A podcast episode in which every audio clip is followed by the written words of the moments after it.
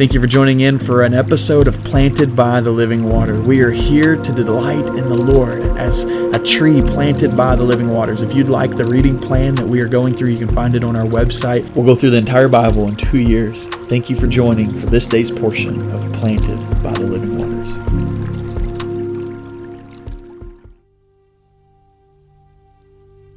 Welcome to episode 215 of Planted by the Living Waters. Today we are in Isaiah chapter 4. Over the weekend we started through the book of Isaiah, and so we're I'm coming up to this turn here of, of scripture. And so we've been spending a lot of time in the poetry of scripture, and now we're turning into the prophecy um, of, of scripture. And so um, put your seatbelts on because as we go through Isaiah, Ezekiel, Jeremiah, and even walking through some of the minor prophets, um, it can be challenging. And so, uh, but it's a journey that that is so rewarding as as we walk through it, as we read through it, as we remain planted. Don't give up on God's word.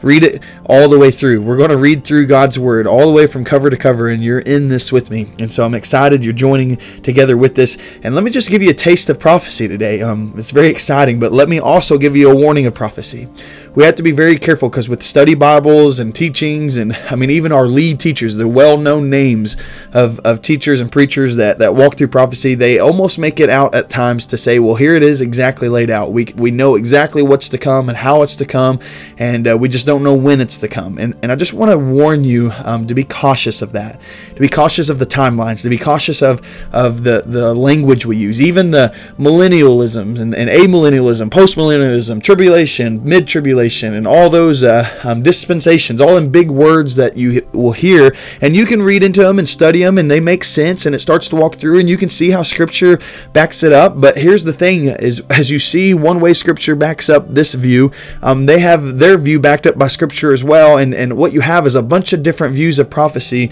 which um, um we can be very uh, misled in. And, and the reason I say that is, is just before we even get to chapter 4 today, as you start walking through um, prophecy, you, you can be blindsided like the Pharisees, I believe. Jesus stood right before the Pharisees and he was fulfilled prophecy, read prophecy, read from Isaiah itself, and said he is the fulfillment of it as the Spirit is upon him. And they missed it because they had their expectations of how that prophecy would be fulfilled. And so, my warning to us is as you get into prophecy, as we start reading through these books, um, let us not be so tuned into a mindset and, an, and, and a process or a timeline that we may have heard for years, may have heard taught or preached. Um, and I say that because we don't want to be misled. We want to be led by the Spirit and the Spirit alone. And so we say, God, we believe your word 100% and let that be it, that it is your word that we believe. And God, we may not understand it all. We may not have a clear understanding of way this will be fulfilled. We may not even know what you're talking about in the moment, Lord, but we trust you and we trust this word to be true. Um, but however, in the midst of that, there are things that, that we can pull out that, that it references and that it, it talks through. Just do it with an open mind. And, and what I mean by that is is not dogmatic and this is the way it has to be. We'll walk through it and we'll say this is what it seems to be pointing toward, and this is what um, Scripture seems to be backing up with the prophecy. But we're not going to um, be so dogmatic on it where we say this is it and all the other people are wrong. Um, because I, I don't want to be that person. I don't want to be one who gives my view as if it's higher higher than someone else's when we're all trying to lean in from the scripture here, uh, especially when it comes to prophecy. And, and there's um, we can dig deeper into that on Wednesday night too when we start this. But um, I think it's important to, to have that foundation. So let's read it. It says in chapter 4, verse 2 On that day, the branch of the Lord will be beautiful and glorious, and the fruit of the land will be pride and glory of Israel's survivors. Whoever remains in Zion and whoever is left in Jerusalem will be called holy. All of Jerusalem written in the book of life. When the Lord has washed away the filth of the daughters of Zion and cleansed the blood guilt from the heart of Jerusalem by the spirit of judgment and a spirit of burning, then the Lord will create a cloud of smoke by day and a glowing flame of fire by night over the entire side of Mount Zion and over its assemblies, for there will be a canopy over all the glory and there will be a shelter for shade from the heat by day, and a refuge and shelter from storm and rain. And so we see this picture of this coming day of, of the remnant of those who are in Christ, those who are, are, are in the Lord, and, and those that will be washed clean, and the filth will be uh, cleansed out, and, and we would have a holy people um, before the Lord, and this, this glory of God there, and the presence of His glory, and the fruit of, of, of His glory, all here. It's, it's a beautiful place to imagine. But don't miss what it says in verse 2. Uh, on that day, the branch of the Lord will be beautiful and glorious. Well, what in the world is it talking about? The branch of the Lord.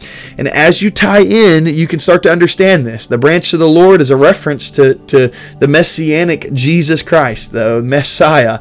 And this image is, is repeated several times throughout Isaiah and the other prophets. In Isaiah 11 uh, 1, it says, There shall come forth a rod from the stem of Jesse, and a branch shall grow out of its roots. A branch.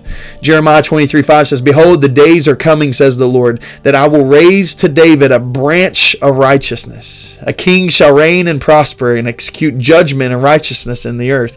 It's repeated in Jeremiah 33 15. It says, In those days and at that time I will cause to grow up to David a branch of righteousness, and he shall execute judgment and righteousness in the earth.